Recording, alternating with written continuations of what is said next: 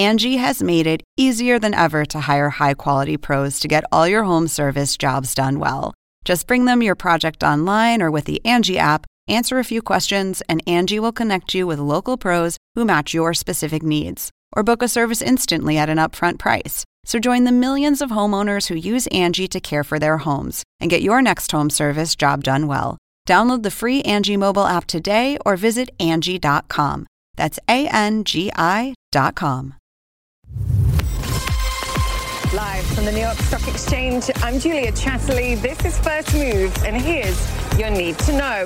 A Trumpian trade truce hopes rise ahead of a presidential meet with Chinese negotiators later today. Positive signals, the EU raising hopes of a Brexit deal breakthrough. Sterling jumps, and if all else fails, we'll talk flying cars. Boeing and Porsche teaming up and taking off. It's Friday. Let's make a move.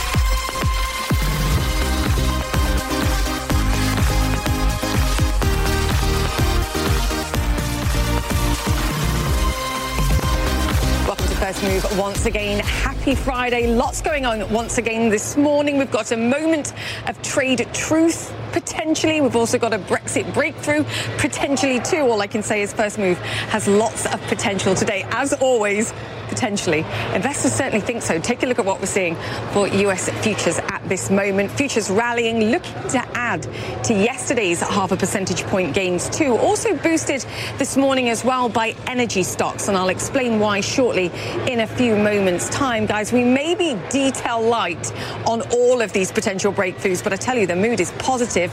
President Trump, first and foremost, meeting with the Chinese Vice Premier Liu He later today. He said yesterday, and I'll quote him, talks are going very well. Yes, we've heard that once or twice or many times before, but it does feel like a face-to-face meeting between these two gentlemen is, is key here, and it is fueling expectations of some kind of mini deal here to delay the tariff rises set to kick in next week. That's the hope, at least. The question is, will it be tariff tears or a tariff truce triumph?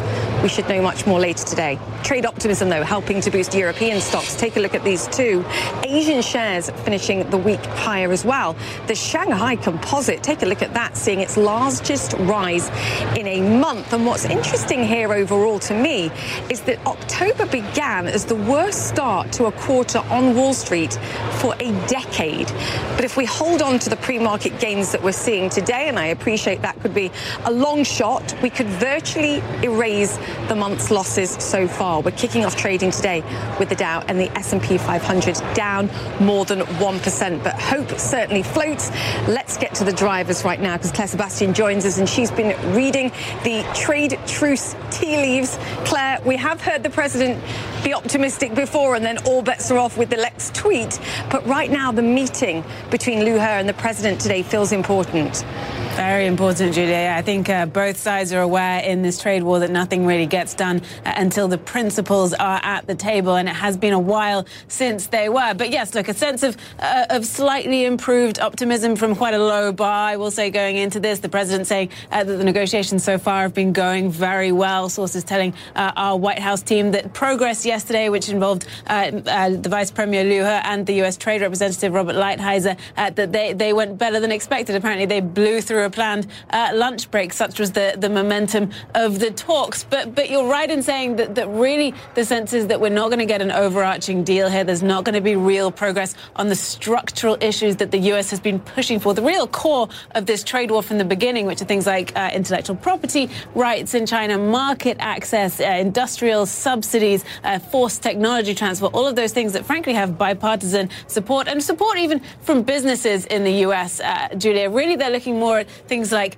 you know, currency agreements, perhaps a pact that would avoid China uh, devaluing its currency, increase Chinese agricultural purchases, which would uh, reduce that, that trade deficit that President Trump uh, hates so much, and, and, anything really that will avert the, the tariff increase that we're expecting uh, on October 15th. That is really what they're thinking here. Yeah, and this is so key as well. It's the medium term and the longer term if you're talking about the thorny issues like technology theft, intellectual property protections. In the short term, at least politically for the president, it would help to have a deal that supports the manufacturing sector and the agricultural sectors that have felt recessionary for a while.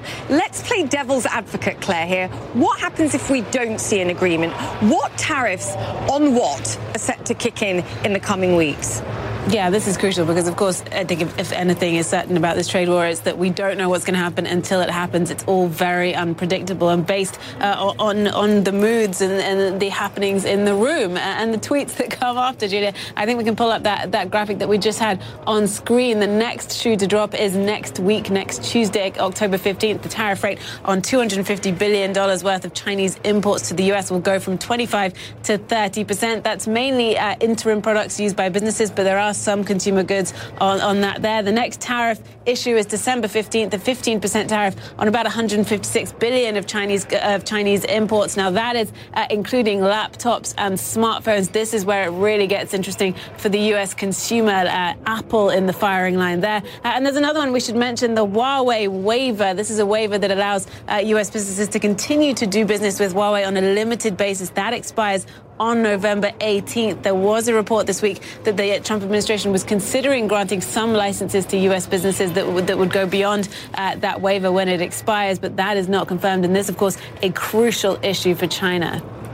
Yeah, it's funny, isn't it? Just listening to that, the timing here key heading into the Christmas shopping season in particular, but also how low our expectations have been bought that actually just a ceasefire and not seeing these final tariffs applied um, is a cause for optimism here, Claire.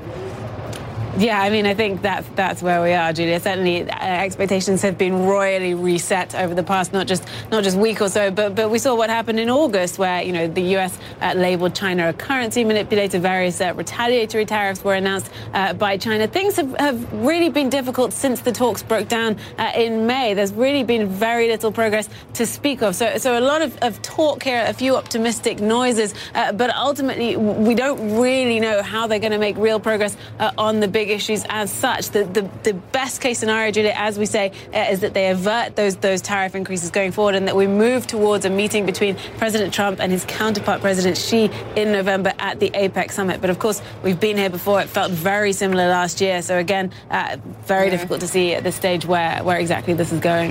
Yeah, it's such a great point. But again, that key meeting between the presidents, an important watchword or announcement today to watch out for. Claire Sebastian, thank you so much for that. Right, let's move to the UK now where the UK pound is leaping on Brexit deal optimism. Right now up uh, nearly 2% versus the US dollar.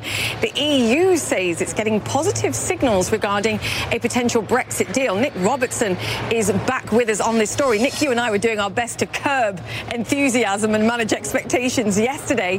Is this tactically positive spin or are you sensing that something material may have changed in the last 24 hours?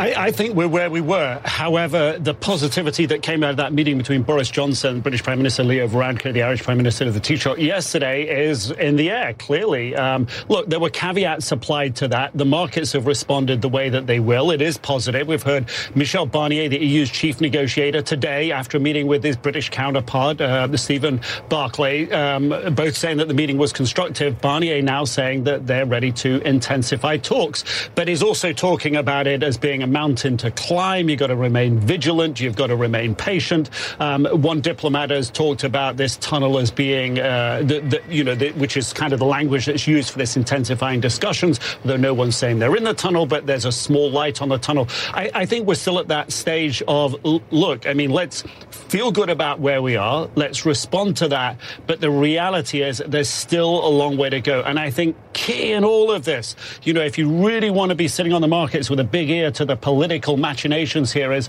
what have you heard from number 10 Downing Street since yesterday? You've heard nothing. So that tells you this is very sensitive. Otherwise, you know, Boris Johnson might have been tempted to put his spin on how everything went. Very sensitive stage still. Yeah, the only thing that feels short about that tunnel, quite frankly, at this stage, Nick, is the time we've got to get to the end of it, which is, of course, uh, the 19th of October, potentially, or having to request an extension. What might Boris have had to give up here very quickly? Because that was my read from this. What did Boris have to concede in order to get this optimism from the EU? So the two big sticking points yesterday were were customs and consent. Now, customs, the issue of an open border across the border of Northern Ireland, no no customs barrier there. That that's the uh, EU barrier. So um, Leo Varadkar, the Irish Prime Minister, came out and said he'd seen positive positive movements from the British Prime Minister on that. Consent is the other big issue here that people are talking about. The consent of the people of Northern Ireland to whatever is agreed here because it's going to affect them and the border. Um, Leo Varadkar yesterday talked about consent in the terms of um, the long term final arrangements, which is less than what Boris Johnson had put on the table before, which was sort of a more immediate consent and then a rolling consent, which was not acceptable to the EU after that. So, where has the ground been given? I go back to the point that we haven't heard from, from Boris Johnson. And the reason is he, his margin for movement on this is small because the Democratic Unionist Party in Northern Ireland would be would would have a hard time giving up any of the proposals he'd put forward so far. Consent would be an important sell for them to their constituency. Customs and the border, again, a tough one. Yeah, and the Brexiteers will be all over him on the other side. Nick, fantastic to have you with us. Thank you so much for that. All right, to the Middle East now for our next driver reports. Two missiles struck an Iranian oil tanker in the Red Sea near the Saudi port of Jeddah. Oil prices are climbing on the news too. Fred Pleitgen joins us now. Fred, great to have you with us. What more do we know? And are the Iranians pointing fingers at any potential culprits here yet?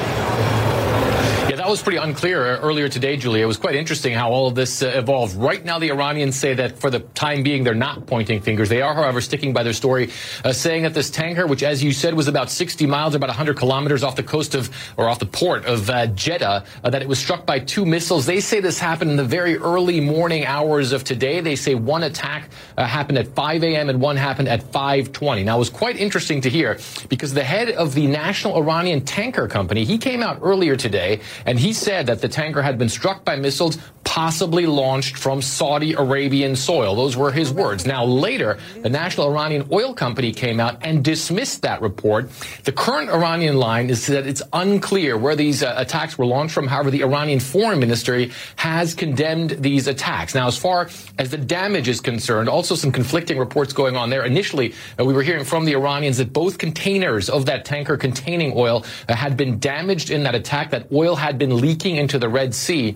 Uh, it seems as though, from the reporting that we're getting right now, that that leak is under control, and that tanker, we can confirm now, is actually on the move. The Iranians are saying it's moving at a slow pace back towards uh, the Persian Gulf. The last that I checked on uh, marine trafficking sites uh, was that it seems to be uh, moving at around nine knots an hour uh, at the moment. It currently seems to be sort of on the height of about Port Sudan, still in the Red Sea. So the tanker is moving. The Iranians moving away from saying that the uh, Saudi Arabia might be behind uh, all of this, but still very much uh, in anger, uh, as we've seen from uh, that official reporting there from the Iranians saying that they believe this was an attack. There's going to be an investigation, and they say someone is going to be held accountable, Julia. Yeah, but watch this space. Fred, fantastic to have you with us. Thank you so much for that. All right, I'm saving myself to go around the world today. It's coming up after the break. Plenty more to come from First Move. Stay with us. We're back in two.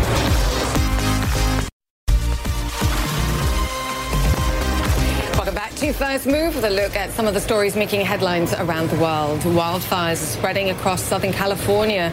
Winds gusting at more than 96 kilometers per hour are fanning the flames and forcing mandatory evacuations in the Los Angeles area.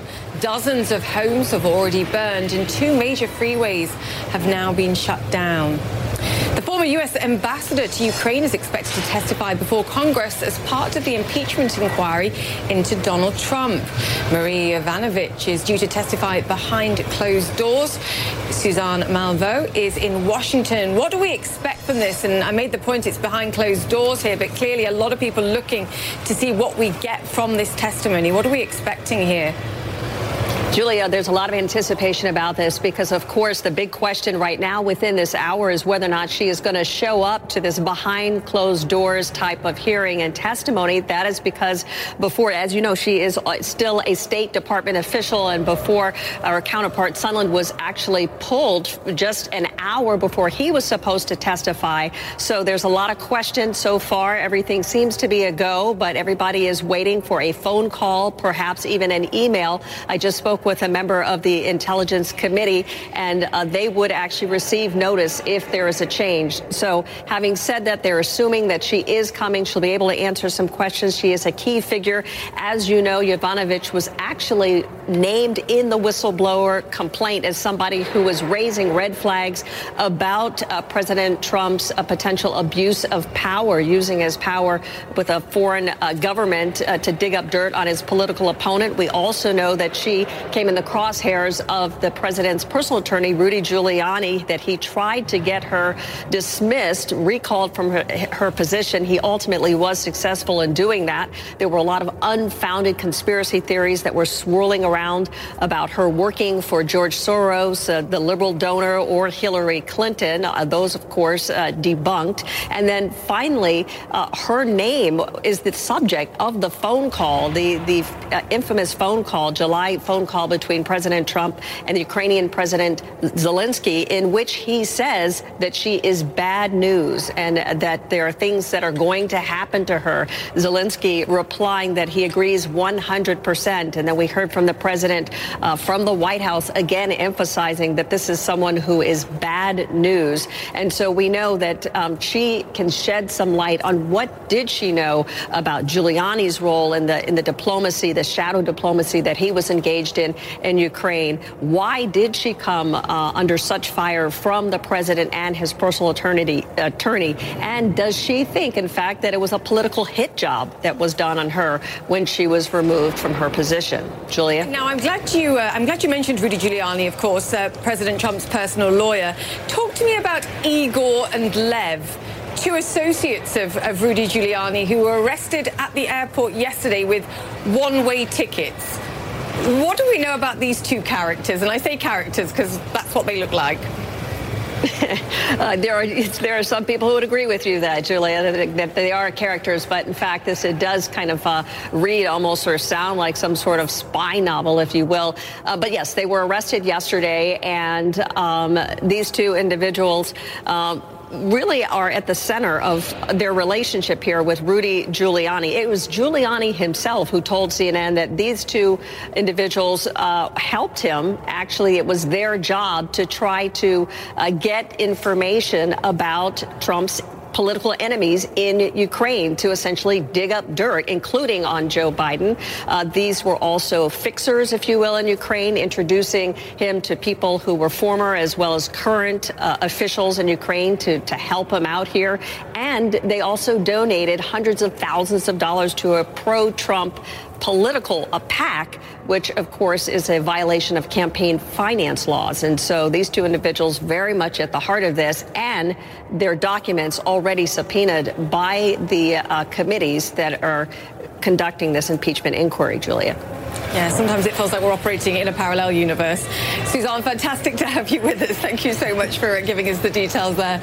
All right, let's bring it back to markets because we are joined by Mohamed El-Erian, the Chief Economic Advisor at Allianz. Mohamed, always fantastic to have you with us. I want to get away from politics here and talk about trade and hopes of a, a potential trade truce or a deal here. You've said on, uh, on Twitter we'll end up somewhere between a mini deal and a ceasefire. What do you mean by that? So think of conflict resolution going on a spectrum from a very temporary ceasefire to a durable, comprehensive resolution. And in the middle, you have either a truce that holds for a while or you have a mini deal. And I think what the market is, is expecting is a mini deal. And that's quite a move in consensus expectation. However, the market is cautious long term. So you see short term optimism with long term caution. If we bring it back to the thorniest issues here, the intellectual property theft, the, the trade uh, technology theft concerns, that was always going to be a far more difficult agreement to reach. Are you happy with the idea that we have a, a mini deal in the short term that perhaps relieves some of the pressure on the agricultural sector in the United States, perhaps on the manufacturing sector too, with, with tariff relief potentially, and leave those thornier subjects to later, assuming it ever happens? Look, it's a really difficult judgment call, and I'm not in the room. Um, there are those who are going to argue that a mini deal can be a stepping stone to something bigger. And there's the other side, which will say, no, keep the pressure on. If not now, when? And that's the judgment call that the president is going to have to make. And what complicates things for people like, like me trying to evaluate where we're going to end up is there's also the domestic political side playing um, on both sides. So this is a very complex issue, and ultimately, it will be the call of the president of the United States mainly. The other person and, and, team, in fact, that's trying to grapple with the outcomes here is the Federal Reserve and, and Jay Powell. Do you think some form of truce here or a mini deal is enough to stay Jay Powell's hand at the end of this month on further cutting rates, or do you think it's effectively a done deal here and he really has no choice but to comply with market wishes? Interestingly, market expectations have come down mm. about um, market about the Fed cutting from about 75% down all in the in the high 60s. Having said that, it is very hard for the Fed not to validate market expectations. From an economic perspective, they should not cut. They should keep the ammunition dry for when they really need it. However, I don't think this is a Fed that's willing to take on the market. So I still think that the baseline is for, for another cut in interest rates. The other factor that uh, the Federal Reserve is dealing with on a global basis, or at least keeping an eye on, is, is what's going on in the UK. Critical date, October 31st, the summit coming up at the back end of next week, too. What's your assessment of, of what you're seeing there in your base case for whether or not a deal can be reached, or we see an extension, or, or perhaps something else? So again, you know, Julia, it's very hard to call. The market expects a deal, a mini deal. So the market is focused on two mini deals, and it's been trading very much like that. Whether you look at equities doing better, whether you look at yields on government bonds going up, or whether you look at currency, where the British sterling has been outperforming, the market expects two mini deals to be announced in the next few weeks and days. And if it doesn't get that, there's going to be quite a reaction. But in both cases, there is longer term caution. We haven't resolved the longer term issues yet. Yeah, the other story, and there's a reason why I mentioned these three things in succession, is Greece. We all know the concerns that, that the markets had about Greece. Yes, we've had leadership change, a, a, leader that many people know, Brussels knows. But this week we saw Greece being paid to issue debt, the Greek government now being paid to issue debt. Is there a degree of complacency in the market where Greece can raise money for free or be paid to do so? And you keep saying that we're expecting deals and agreements and the, the best case scenario here. Should we be worried? Look, we should be worried that markets are distorted. And Greece trading at negative yield, which, as you point out, means that you lend to Greece and you pay for the privilege of lending to Greece. Who would have thought that? That is one but a very long list of unthinkables. And if you want to explain these unthinkables in the financial world, you got to point the finger at central banks and in particular the European Central Bank. When you run negative policy rates and you tell the world you're going to use your printing press in the basement to buy securities, you distort markets and you encourage people to do things that in a few years' time are going to look very silly. But in the short term, people are trading off the actions of central banks. And the risk is that they are distorting asset allocation, they're encouraging excessive risk taking. But that is what they have to do when other policymakers aren't stepping up to the plate. That's the big problem, Julia, is that the other policymakers have been paralyzed by the political polarization that we're seeing all over the world. Is part of the answer here by crypto, Mohamed? Get some diversification in there potentially if you're struggling with traditional assets, perhaps. I say part of the answer is to have a layer of what I call regret minimization. The world uh. is highly uncertain. Unthinkables have become reality. the probability of making a mistake is considerable, not because anybody wants to make a mistake, but because things have become so fluid, so unpredictable. Is this concept of unusual uncertainty. I think when you are navigating that, you want a level of regret minimization. It means higher cash, up in quality in the stocks you hold, and cut down the maturity of your fixed income exposure. Yeah, regret minimization. I like it and be vigilant. Mohamed, fantastic to have you on the show. Thank you so much for joining First Move. Mohamed El-Erian there, Chief Economic Advisor at Allianz. The market opens next. Stay with us.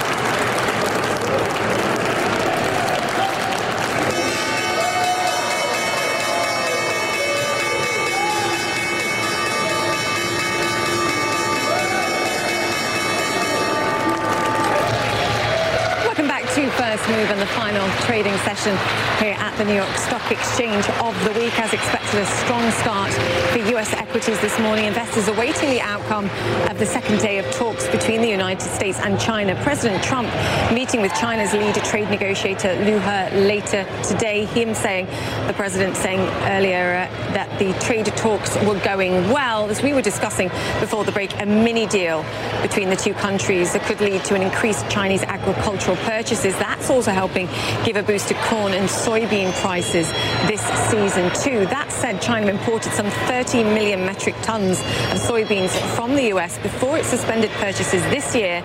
So there is a lot of ground to make up. So that's going to be one of the uh, interesting areas to watch here, even though with a mini deal, stocks won't be completely out of the woods. Earnings season starts again next week with the major US banks reporting, of course, and once again, trade will be front and foremost in some of the commentary to watch there. Let me talk you through some of the global movers this morning. Two shares of streaming service Roku trading higher. The investment firm Citadel has taken a 5% stake in the company. This intensifies the Wall Street debate into Roku's worth amid increased competition in the streaming space. SAP shares also rallying this morning. The longtime CEO Bill McDermott is stepping down. The German software giant has decided not to renew his contract. Two board members will become co-CEOs of the company. They say SAP is performing well with little negative effects from the trade war. Slack shares also in focus. The workplace productivity app says daily active users are up some 37% from the same time last year. Its 12 million daily users are now almost on a par with the rival Team app from Microsoft. Those are today's global movers. All right, let's bring it back to one of our top stories today, to the Turkish incursion in Syria. The Turkish defense minister saying this morning that they are determined to, quote, terminate the existence of terrorists. The government says more than 200 people have been killed as its forces press further into northern Syria. Kurdish fighters who helped the U.S. defeat ISIS are believed to be among the dead. CNN's uh, Arwa Damon is live in northern Syria for us. Arwa, what have we seen so far today? Today.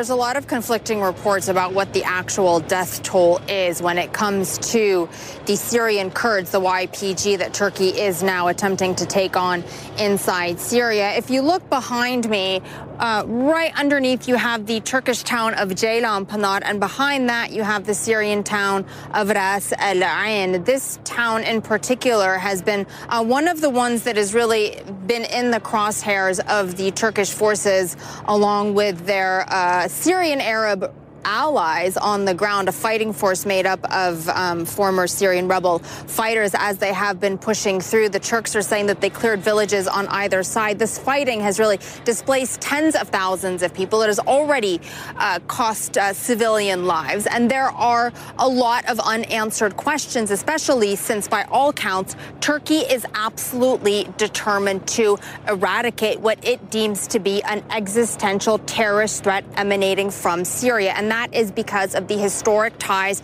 that exist between the Syrian Kurdish Fighting Force, the YPG, and the Kurdish separatist group that Turkey has been battling for decades, the PKK.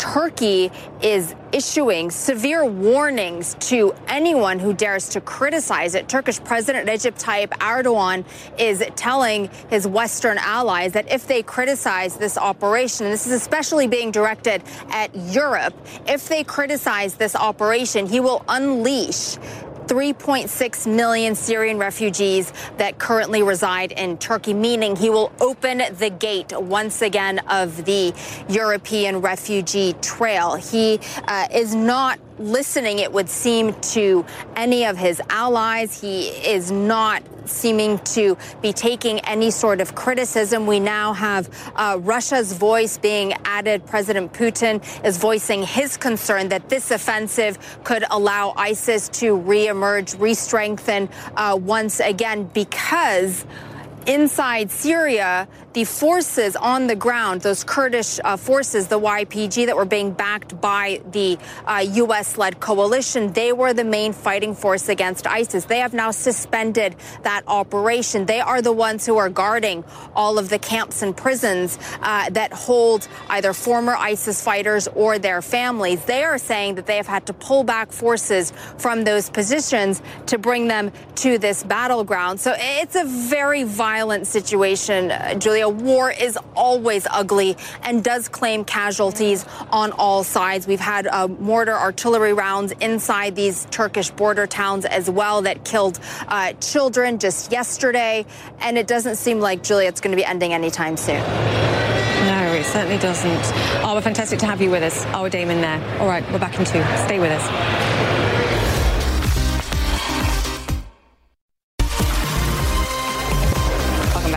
First Move, another busy week in crypto land, and First Move is watching. How about this if you're looking for positive vibrations? UNICEF, the United Nations Children's Fund, has made a move into the crypto world, setting up a fund accepting donations from both Bitcoin and Ethereum. Such enthusiasm for crypto is echoed by our next guest. He predicts Bitcoin will spike up to $20,000 within 18 months. Mike Novogratz is the CEO and chairman of Galaxy Digital and joins us now. Great to have you with us. Thank you very much. That's um, optimistic. Yeah, listen, I think UNICEF saying we'll take crypto. Lots of charities and foundations and uh, endowments are saying, you want to give us money? You can give us Bitcoin, you can give us Ethereum, you can give us Apple stock.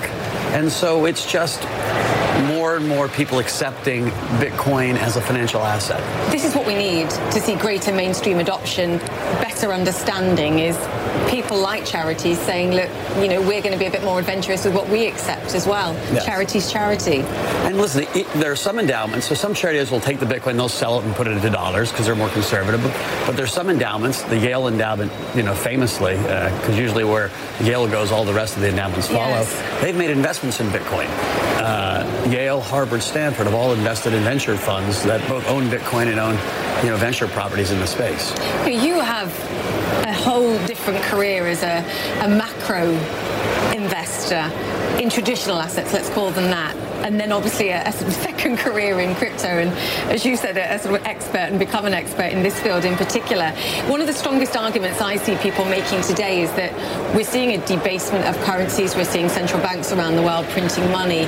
It's one of the strongest arguments for investing in an alternative asset like crypto.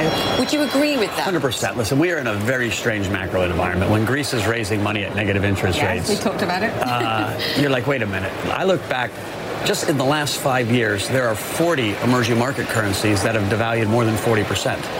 And so if you look back, you know, in real terms, even the U.S. dollar is down 96% in 100 years. Uh, the last thousand years, no, no one currency stayed the reserve currency more than basically 100, 125 years, and we're, we're at the we're at that level almost in the U.S. And so we've got polit- geopolitical uncertainty, we've got negative rates. Uh, it's all bullish for gold, you know, and it's bullish for Bitcoin. You know, it's interesting. I call the International Monetary Fund crypto curious. They've cited specifically that the idea that a country around the world could shift and see predominant use of a cryptocurrency rather than their own as a risk rather than as a benefit. Well, listen, there's and you've got to be careful. So, like, China already broadly has a digital currency, and they're working on a crypto yuan. Uh, they've got Alipay and WeChat that everybody buys everything on in China, and they're rolling that out to co- countries abroad. China's got a huge uh, effort in Africa, in South America, and so one reason I think that our our uh, regulators and our, our government should be more willing to look at things like the Facebook Libra program is because it's an arms race. And, you know, when you look at the the predominance of the U.S. dollar as the reserve currency, uh, that gets put at risk real quick if everybody's buying and selling things on Alipay. India is another country that's looking at a digital coin as well, a digital stable coin, just to throw another country in there. Why is it an arms race?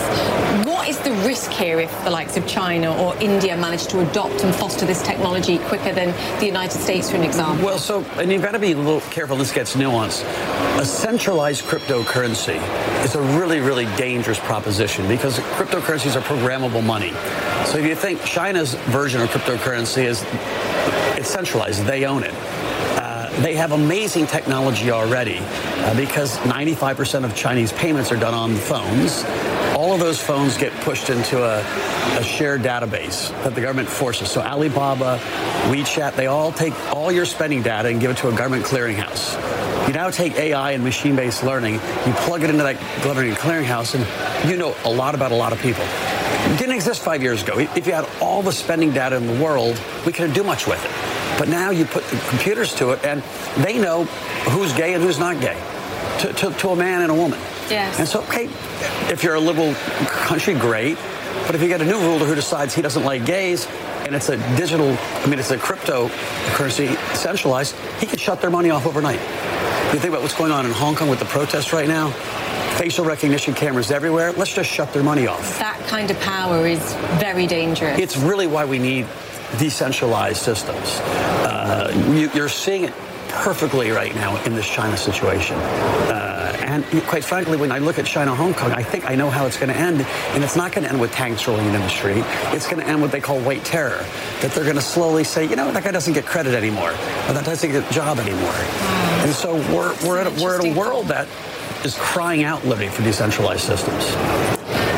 Want to um, I want to sort of make a tangent here, and it's something that I know you've discussed, and it's very important to me, I think, in this regard. When I talk to people about cryptocurrencies, and it doesn't matter which one I'm talking about, the story or the definition of what it is changes, and it infuriates me. And the other thing that infuriates me is, particularly on social media, the, the interaction between people who like XRP and are believers in XRP, Ripple, or those that like Bitcoin, or and there's sort of a fight. Yes. If we want to see mainstream adoption, don't we need to be more inclusive and recognise that adoption of one, understanding of one, is is is good for all? I think people should nominate me chairman of the galaxy. Oh, there we go. Uh, listen, I, I, I see things pretty clearly. I think Bitcoin is the only cryptocurrency that really has won the store of value lane. Gold, gold's got a nine trillion dollar market cap. You can fit all the gold that's ever been mined in a 25 meter cube. It's valuable because we say it's valuable all the rest of the elements on the periodic table, right? There are 114 elements. They're valuable because we use them. I think Bitcoin is going to be valuable just because we say it's valuable. But the rest of the cryptocurrencies are going to need to be used. And it's going to take a while for those economies uh, to develop, right? We had a bubble, they all went up because they were all the next Bitcoin. Quite frankly, they're not all the next Bitcoin. It doesn't mean the Ethereum project isn't an awesome project, and in three or four or five years, it could be a spectacular project and will have a huge amount of value but it's not going to get valued the same way Bitcoin does. So it, there's an interaction between a good store of value and good for transactional purposes, and one doesn't necessarily lead to the other.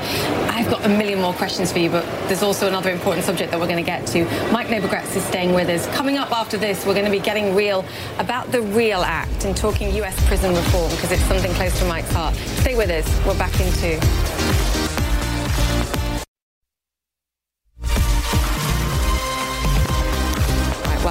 The show. Earlier we spoke to uh, Mike Novogratz on all things crypto, but he's joining us again now to talk about something else he's passionate about, and that is prison reform and what he calls the prison to school pipeline.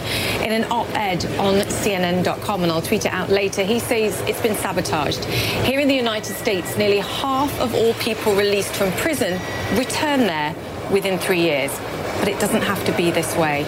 Mike, why this? Why are you so passionate about this? You know, I stumbled onto to the issue really uh, first with bail, and the more I dug in, the more outraged I got. Uh, and so it's one of these things around fairness. I think I grew up thinking everything should be fair. It was maybe naive. Uh, and, you know, our, our criminal justice system is unfair, it's unjust, uh, it's punitive, it's mean spirited. Uh, it's really a scourge on our democracy. And so there are so many facets of it that need changing. We need a complete overhaul. And broadly, we have to ask ourselves the question, do we want to lock people in cages for whatever reason they're in there and leave them to rot and pay for them the rest of our lives? Or do we want to help rehabilitate them? And help them come back and be a, you know, do, do we believe in redemption in this country? I mean, there was something, if you go back to the 1960s, called Pell Grants, which allowed uh, people who'd been incarcerated in the United States, put in prison, to get access to effective college education. They allowed themselves to be educated. They were given access to the money to do it. It then, as a result of law change in the 90s, was lost or petered out. And you're saying bring this back. Yeah. Let these people have access to Listen, college education. The the, uh, the crime bill in, in, in the mid '90s, uh, you know, that Joe Biden's getting a lot of flack for because he was part of it. You know, different time, but but it was a horrible bill. It built a lot of new prisons. It, it literally stripped out Pell Grants for for uh, people that are incarcerated. That's insane. There, there's a 43% less chance of coming back to prison if you've gotten educated in prison. And so just economically, it's insane. Morally, it's insane. Wait, pull that stat out again. So just under 50% of people tend to end up back in prison within three years without any fundamental change to their education. However, if they're educated in prison, There's 43% less. 43% less Yes. end up back in prison within three years. And 12% get jobs faster. And so essentially, I would have thought the job system would have been easier, but it's hard for people that are coming out of prison to get jobs. Employers don't want to hire them. Starting to change, given that we have a 3.5% unemployment rate. Right. And there's the winds of change in this country on, on the whole criminal justice thing are happening. There's a tailwind for the first time in 30 years. Uh, I, I know 15, 20 billionaires that have thrown their weight behind this movement. Uh, four years ago, when I first got involved, there was about $100 million a year philanthropically coming into the space. Today, that's 600 million. Wow. And so guys like Michael Rubin uh, from Fanatics and Dan Loeb uh, and Robert Kraft, uh, John Arnold's the, the, the heavyweight in the space. I mean, guys that made their fortunes on Wall Street or in industry, all are looking at this and saying it makes no economic sense and it makes no moral sense. cost. What would the cost be of providing this education? And can you do a net? Can you net out the, the cost of the fact that you keep having to put these prison people You in know- prison again and they reoffend and These are not hurt? forty thousand dollar grants. These are six, eight thousand dollar uh, educations, or even less. Remember, people in prison have no money. Half the reason that's why they're in prison. Uh, we set up the bail project because 60% of America doesn't have $1,000 in savings. And so if you get arrested for something and they give you $800 bail, not only can you not pay it, you don't even have a friend to call. Like, that's why our, country's in crisis. There will be people who are listening to this and go, hang on a second, you know, I, I can't afford to send my children to, to school. I work two, three jobs. Um, why should people who've committed bad acts, who are in prison, be given access to an education that perhaps they can't afford for their children? Well, I mean, if you can just be economic about it. Do you want to pay for that person the rest of his life, or do you want him to be able to learn to fish uh, and fend for themselves? Forget the moral argument. There's an economic argument Right. that's really strong and powerful. It's quite frankly one of the reasons this is the most bipartisan issue. It's the only bipartisan issue right now. Uh, I was laughing. You know, I had a panel at my house, and I had Jared Kushner uh, on one side, and you know.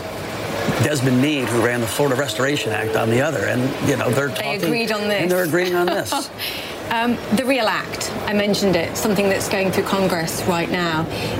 How likely is it that we see bipartisan action to provide this kind of funding, just as your, to your point, on an, on an economic basis? I think it's I think it's likely. Listen, we, we had the First Step Act, right? You know, my buddy Van Jones uh, really was one of the, the spearheaders of that, and, and no one thought it could get done. Uh, I mean, that Van Jones and Donald Trump would be in the White House, you know, smiling next to each other is, is That's shocking. a yeah, good it's image. shocking. So you have to have imagination. Uh, there's momentum there. Will it, get done in, this political environment in the next few months? I don't know. Uh, but I would tell you in the next 18 months, two years, you're going to see a lot of things change. and ultimately improving people's lives, lowering reoffending rates, and to your point, people who perhaps didn't have any form of advantage of education starting out get the chance later on. I had a, a party at my house, well, an event two nights ago, and there was a young 32-year-old kid who had been arrested when he was 16 years old for murder uh, in Los Angeles. And he got clemency from the government after spending 16 years in jail. He was an amazing artist and spent a lot of time with him. And he was a, he'd become a beautiful soul. He had taken complete ownership of his mistakes and his he felt horrible about it. And you got to ask yourself: Are you are you, are we our worst moments, or are we going to learn to forgive? And after a guy has paid a certain you know, Due. do, let him move on. He is going to be an amazingly productive member of society. He's going to bring joy to people. He's going to help people. And so that's the world I want to live in. And I think our country does. I think at our core, our country really is good. And we got to get away from this kind of mean spirited punishment cycle. Oh, are we our worst moments? No, we're not. Mike, it's a great cause to fight for. Mike Novogratz, the CEO and chairman of Galaxy Digital, and we'll get you back to talk both, actually. Progress on this and crypto, of course, too. All right, so let me bring you up to speed with today's boardroom brief. Finally, Renault getting its second CEO in less than a year. As its boardroom turmoil continues, the French car maker has appointed its finance director to take over as interim boss.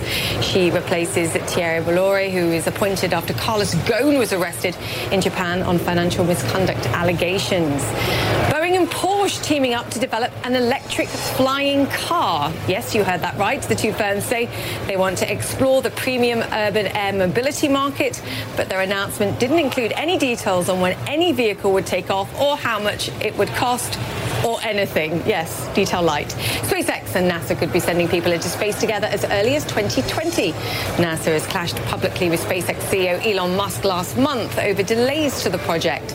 NASA says it's now very confident that the Crew Dragon spacecraft could be ready to send astronauts into orbit next year. Now, final, ending on good vibrations too. Before we go, President Trump tweeting on China. Good things are happening at China trade talk meetings, warmer feelings than in the recent past, more like the old days. I'll be meeting with the Vice Premier today. All would like to see something significant happen. We shall see it no, we shall believe it when we see it. Look, I'm getting mixed up. It's a good show. Positive vibrations. I said to you, potential. That's it for the show. You've been watching First Move. Time to go make yours. Have a great weekend.